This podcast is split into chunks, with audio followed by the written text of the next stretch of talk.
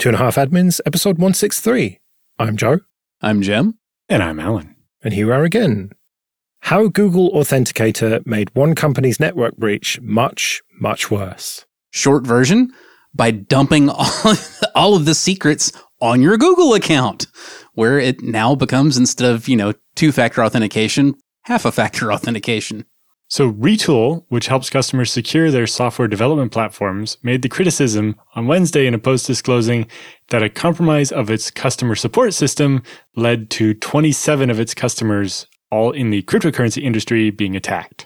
They say the attack started when a Retool employee clicked on a link in a text message purporting to come from a member of the company's IT team, because that's plain phishing. So, I don't know how they're going to blame Google for that. But they say it warned that the employee would be unable to participate in the company's open enrollment for health coverage until an account issue was fixed. The text arrived while Retool was in the process of moving login platforms to Okta, which is a very large single sign on platform. Most of the targeted employees took no action, but one logged in to the linked site and, based on the wording of the poorly written disclosure, presumably provided both a password and the temporary one time password from their Google Authenticator. Now, we do need to address a serious technical error in what you've said so far, Allan. It can't be phishing. It was a text message. That's smishing. sure. But they claimed all sorts of stuff like deep faked voices on the phone and detailed knowledge of the floor plan of the office and stuff. I don't know how much of that we can believe, but I think the important thing is that there's no debating the fact that Google's Authenticator app does by default sync via the cloud. Not just sync via the cloud, but in a way that if anybody compromises your Google account, they've compromised your Google Authenticator along with it, which is not a necessary component of syncing to the cloud for recovery and backup purposes. They very easily could have set that up to sync end to end encrypted, where, you know, without the device or a password to unlock the whole thing, it's no good to anybody. So somebody compromises your Google account and they have a bunch of useless blobs. But that's not what they did it can be a bit of a catch 22 of like, how do you have two factor authentication for recovering your two factor authentication? you know, it can be a real pain to switch phones and, and have to re enroll in too many of these authenticators. But as with all security, it's always a, a trade off between convenience and security.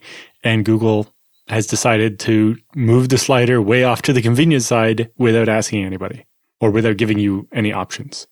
So, yes, your Google account owns everything. Don't let your Google account get compromised. I want to move back again to uh, something Joe said earlier about you know the all the claims of deep fakes and like you know AI voice mimicking and you know this and that and the other with uh, the calls in to social engineer these folks. It reminds me of when I was attending Navy boot camp in Orlando, Florida. Anytime somebody got in a bar fight with like kids fresh out of boot camp and didn't do too well, they always got jumped by 10 seals every time. it's never just I picked on the wrong 18 year old kid that just got out of boot camp. No, it's like a whole squad of seals. Some things never change. Moving back to the uh, the actual meat of the story, though, this is also kind of an, another example of a pattern that I try to make people aware of pretty frequently, which is you have to be careful to choose security solutions based on your own threat model and realize what the model of the provider that you're using is because they won't always match up. One of the most famous examples of this was Wired reporter Matt Honan, who owned the Twitter handle at MAT back when Twitter was, you know, like hot and people wanted to be there.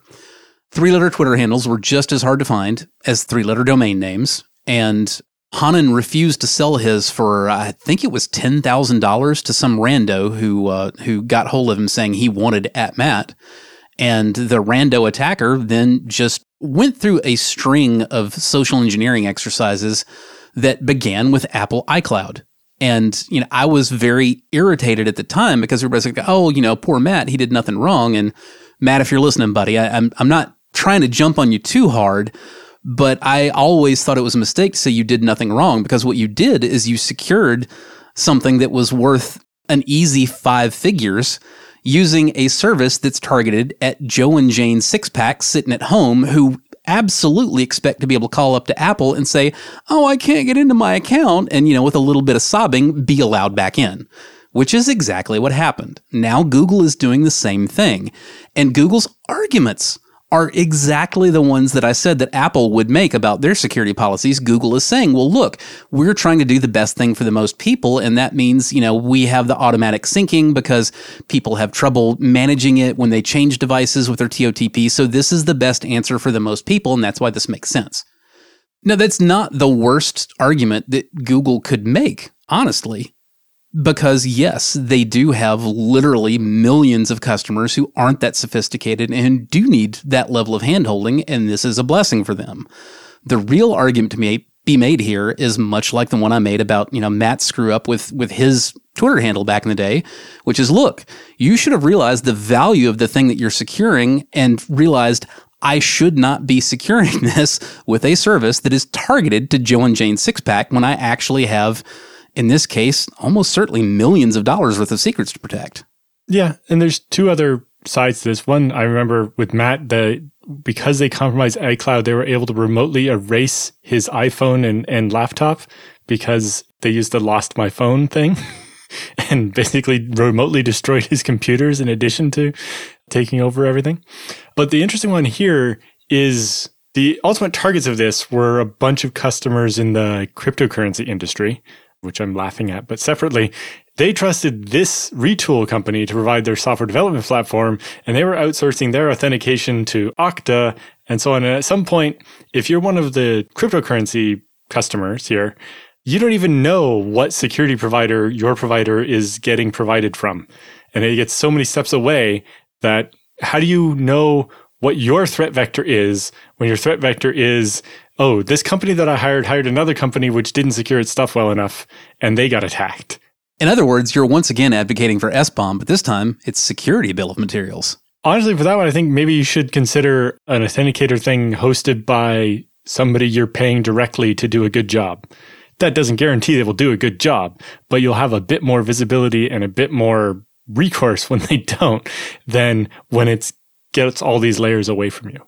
And, you know, people should also maybe not use the same Google Authenticator that they do for their Facebook account for their work stuff. That's why you want authenticators tied to work stuff as you know a separate app on your phone or a separate profile so that if your Google account gets compromised, your personal Google account gets compromised, it shouldn't compromise your job's computer systems. And vice versa. If the computer systems at your job get compromised, they can't take over your whole life with your Gmail account. There's also the approach of uh, don't treat your first factor like an inconvenient throwaway to begin with, and it won't matter as much when you lose control of the second. In my case, I, I absolutely use two factor for all kinds of things, whether I'm actively required to or not, because it's it's absolutely a best practice. But there aren't many cases in which I would be worried about that aspect of it because my real security is the fact that I use unique passwords for everything. So in order for you to gain my password, you have to have already owned the thing the password goes to.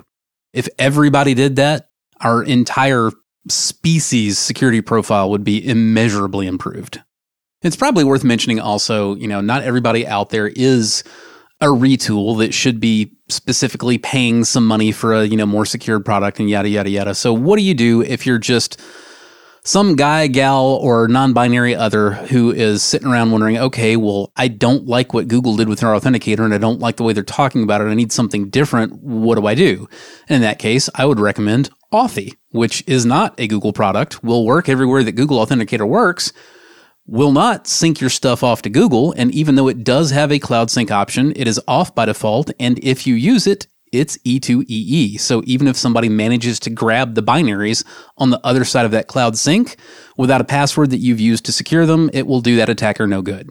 And in that case, you would consider the 2FA. The first factor is the attacker has to own the cloud service that it's synced to to begin with. That's your first factor. And your second factor is the password that you used for the end to end encryption. Which was unique. You didn't use it for anything else, right? Yes, for the love of God. If nothing else is unique in your passwords, please make the password that protects the rest of your secrets, whether it be a KeePass vault or, you know, Authy end-to-end encryption, whatever. That's got to be unique and difficult and strong. And I know all of our regular listeners are probably more than sick and tired of hearing me say this by now, but For anyone who hasn't heard me say it yet, remember, strong and cryptographically difficult does not have to mean 16 characters of line noise that you can't type, let alone remember. Use Diceware style passphrases. Pick up the EFF word list, grab enough random words out of it for the level of entropy you want. I would typically recommend at least five words for your passphrase. And uh, you will have just as much entropy as you do with an awful lot of line noise one of our late night Linux families hosts, uh, Amolith, uh, I was talking with him about this stuff the other day, and um, he mentioned that he typically uses seven word passphrases. And I, I want to say that um, you're looking at, I think it's 16 characters worth of line noise before you achieve the same entropy as his seven word passphrases. And I promise you can absolutely both remember and type seven relatively short dictionary words a whole lot better than 16 characters of line noise. Let's do some feedback then. Chris writes, I was hoping to get a bit of a rundown on what Allan does with his TV boxes that he talks about from time to time. Can you watch all the streaming services without much fuss? Do you have some kind of kiosk mode that you use or something? What do you do to control it from the couch and how well do they hold up? Do you have any struggles with that setup? So it's pretty basic. It's just a normal computer running a regular operating system, mostly with Firefox as the browser. For YouTube, I have a browser extension that, when going to YouTube, lies about the user agent and pretends to be a Samsung Smart TV. So I get youtube.com slash TV, which gives me an interface for YouTube that you can navigate like with just arrow keys or whatever. So to control it from the couch, I put a link to a $25 remote I bought off Amazon that has like arrow buttons and uh, you can control the mouse like a like with a Roku remote kind of thing, like a accelerometer based thing so that you can easily point and click on stuff. And it gives you right click and left click. And on the back, there's a keyboard for typing in addresses and stuff. My biggest pet peeve with it is that it has Alt and Alt GR and all the other keys you might need, but no tab key. So you can't do Alt Tab. Surely you can remap that in Windows because you you uh, you kind of glossed over that part. A regular operating system, you say. With what I'm doing, it doesn't have to be Windows. Mine happens to be because my wife has to use it too, and so on. And so it being Windows is just easier. So it's Firefox, and we have, you know, Amazon Prime, uh, Nebula, Curiosity Stream, and a bunch of other streaming services and so on that way. And then I also use the home theater version of Plex, which again provides an interface that works well with the remote, where it's just the arrow keys do almost everything. It's like arrow keys enter and escape control pretty much everything and it controls the volume and stuff. And it works very nicely. So it's just a regular installation of Windows in this case, but it could as well be Linux potentially, just on x86 hardware. Yeah. It's not going to be Linux on Allan's hardware. no, well, it could be FreeBSD potentially, but yeah. then, you know, he wouldn't have sound or something or network. Yeah. Sound and network would be fine on it, actually. The video might not play back as smoothly. I was just about to say, yeah. how about the video for your television application, Allan? it's Intel integrated graphics, so it the driver's there. Yeah, good luck getting quick sync and stuff working. Well, I, actually, the biggest problem I think would actually be possibly the DRM bits from the browser not wanting to work because mm-hmm. the binaries are only provided for Linux, Windows, and Mac. And now that you've mentioned that, let's talk about an alternative approach, the way that I handle this stuff. Uh, I have also got a TV box, but I went a different direction, Allan. My TV box is Kodi, which that's an offshoot of the uh, the old Xbox Media Center, which I have loved dearly for 20 years now. Kodi is great if you have got a bunch of, uh, let's just say, viewable Linux ISOs on a server somewhere in your house. You can point Kodi at it. You can point it there over Windows networking or NFS or SSHFS, which is actually what I use. And it, it all just works. There's nothing funky going on. Kodi doesn't need to transcode anything, unlike most solutions like Plex. Uh, rather than having one or two preferred codecs, and if it encounters something else it'll try to transcode on the fly. It just plays whatever it finds using the appropriate codec to play it, which I have found to greatly simplify a lot of things that otherwise were annoying me when I tried to use things like Plex. Now, that's just for my uh, viewable Linux ISOs, of course. For streaming services, I actually don't try to do that on my own hardware at all. I just bought a Roku. It's like 70 bucks, does 4K, the most consumer friendly possible interface, does every streaming service you can think of, and unlike a do it yourself box, you know, when some jerko at one of these services decides, let me go ahead and turn on the uh, device path verification for Widevine and immediately wipes out your Linux boxes and even your Windows boxes and all kinds of things. it ain't touching that Roku because they they know that there are millions of Joe and Jane six packs using those Rokus, and they do not want to interrupt those folks' service, so it just keeps right on working. Now, it also can tie into some of the open source stuff that Allan was talking about. Allan makes great use out of the Plex media server, and guess what? I access that from my Roku. There's a Plex app for it, and I just installed that. And uh, Allan gave me access to his thing, and uh, I can watch Allan's viewable FreeBSD ISOs. yeah, so I did a similar thing for my mother. I got her a new smart TV for the living room and she loved it. And it was one of the ones off Amazon that had a Roku built into it. It was just a Roku smart TV. But she has a second TV in her bedroom that was just slaved off her cable box. But suddenly she wanted all this stuff she was used to on Roku now on the TV in her bedroom. So I bought a Roku Express, which is basically like a HDMI dongle that just plugs in. It's $40 Canadian, which is probably only like $30 US. And it's basically a little dongle that goes into the TV and a remote. And it lets her use Plex, Amazon, YouTube, whatever, all the Roku apps you can think of. Turns any dumb TV into a smart TV for $30. 40 bucks Canadian is $30 US plus two bottles of maple syrup for anybody who's wondering. but can a Roku box talk to a Samba share? Absolutely not. Right. So that's why you need that second box then. That's why I've got the Kodi box.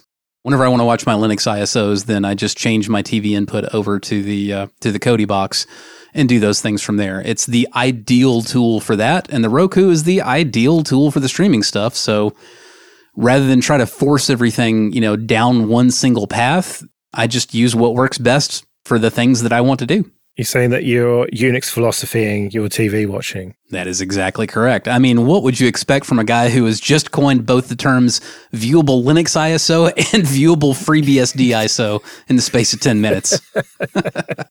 yeah, in the case of my mom, uh, you know, there is no Plex server at her house, just the one at my house. So it just means uh, a service that used to just be part of my home lab is now a production service because the rest of my family depends on it now. Janice and I talk about watching Canadian TV when we're thinking about watching something from your Plex server. I may have taken a couple of liberties when I described the setup to her. I, I, actually told her it's Allan's FreeBSD laptop in his basement. It was just funnier that way. it's close, other than the fact that it's a 40 core server. It also gave you more credit than you deserve. So, you know, I, I feel kind of good about that. Works for me. okay, this episode is sponsored by Kolide, and Kolide has some big news. If you're an Okta user, they can get your entire fleet to 100% compliance. If a device isn't compliant, the user can't log into your cloud apps until they fix the problem. It's that simple. Kolide patches one of the major holes in zero trust architecture device compliance. Without Kolide, IT struggles to solve basic problems like keeping everyone's OS and browser up to date. Unsecure devices might be logging into your company's apps because there's nothing to stop them. Kolide is a simple device trust solution that enforces compliance as part of authentication, and it's built to work seamlessly with Okta. The moment Kolide's agent detects a problem, it alerts the user and gives them instructions to fix it. If they don't fix the problem within a set time, they're blocked. Kolide's method means fewer support tickets, less frustration, and most importantly, 100% fleet compliance. So visit kolide.com slash 25A to learn more or book a demo. That's K O L ide.com slash 25A. Let's do some free consulting then. But first, just a quick thank you to everyone who supports us with PayPal and Patreon. We really do appreciate that. If you want to join those people, you can go to 2.5admins.com slash support. And remember that for various amounts on Patreon, you can get an advert-free RSS feed of either just this show or all the shows in the Late Night Linux family. And if you want to send any questions for Jim and or your feedback, you can email show at 2.5admins.com. Majid says, I have a question about external hard drives. I'm in the market for a new one, and I'm having trouble deciding between Seagate and Western Digital. I've had a bad experience with Seagate's 4TB Backup Plus, which failed on me after a short period of use. I know this is a portable drive and not a 3.5 inch desktop drive, but I'm worried that Seagate's quality might be subpar across their product line. I've heard Jim talk about the reliability issues with Western Digital drives in the past, but I'm not sure if they've improved since then. As someone who's been in the industry for a while, I'd love to hear your thoughts on the current state of external hard drives and which brand you would recommend. I'd recommend not buying an external hard drive. Get an enclosure and put a real hard drive in it. Yes, that is exactly correct. That that is we and we probably should lead with that. That's the first thing. And The reason that we would recommend buying a caddy and buying a hard drive and putting the hard drive in the caddy yourself rather than simply buying it all done that way from the factory is because the hard drives that actually go in those things from the factory are generally enterprise hard drives that didn't meet the QA testing to go out as enterprise hard drives.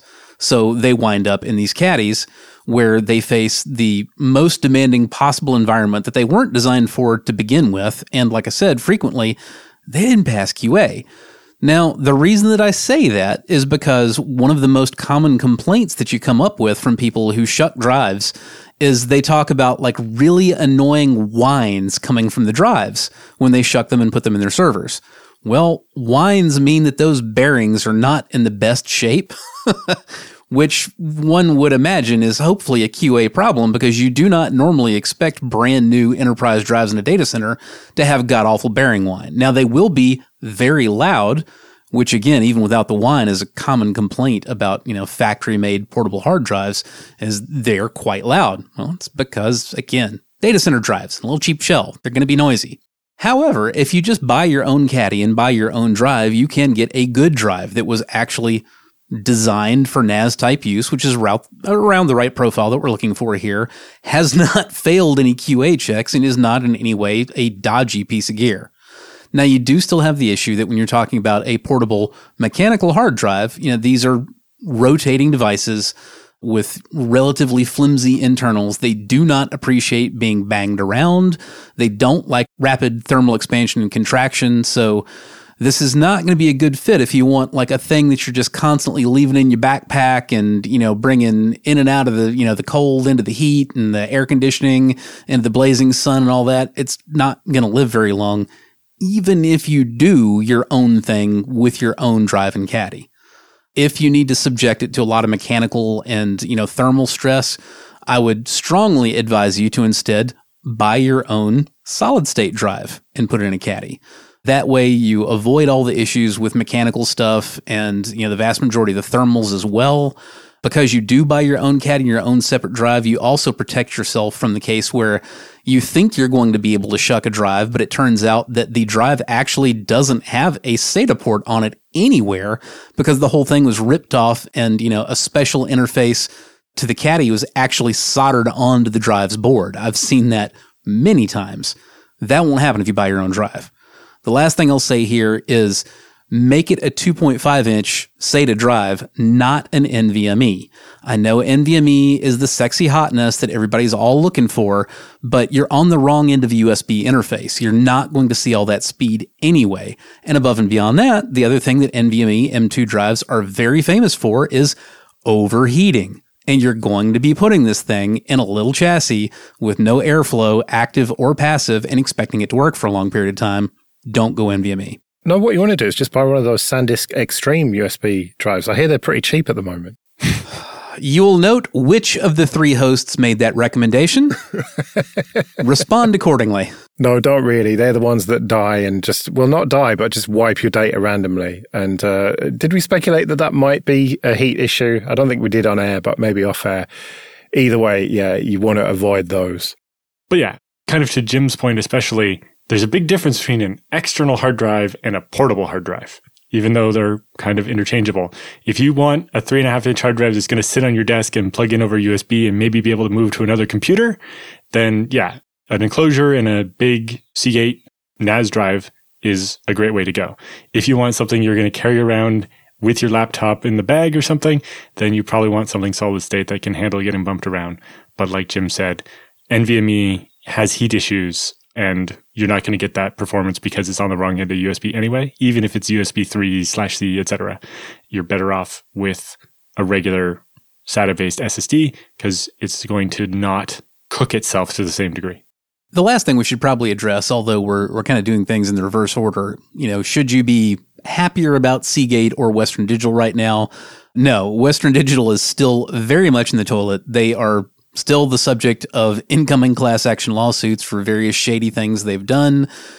Do not recommend in any way, shape, or form. If you want a Rust hard drive, I recommend Seagate Ironwolf.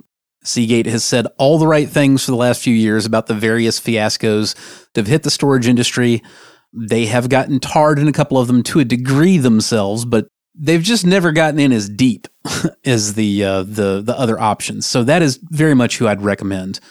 And on the solid state side, your cheapest good option is usually going to be like you know a Samsung Evo or you know maybe a Samsung Pro if if you're concerned about you know a lot of heavy write usage. Although if you're doing that, probably again you know going the the over USB route is not going to be your friend anyway.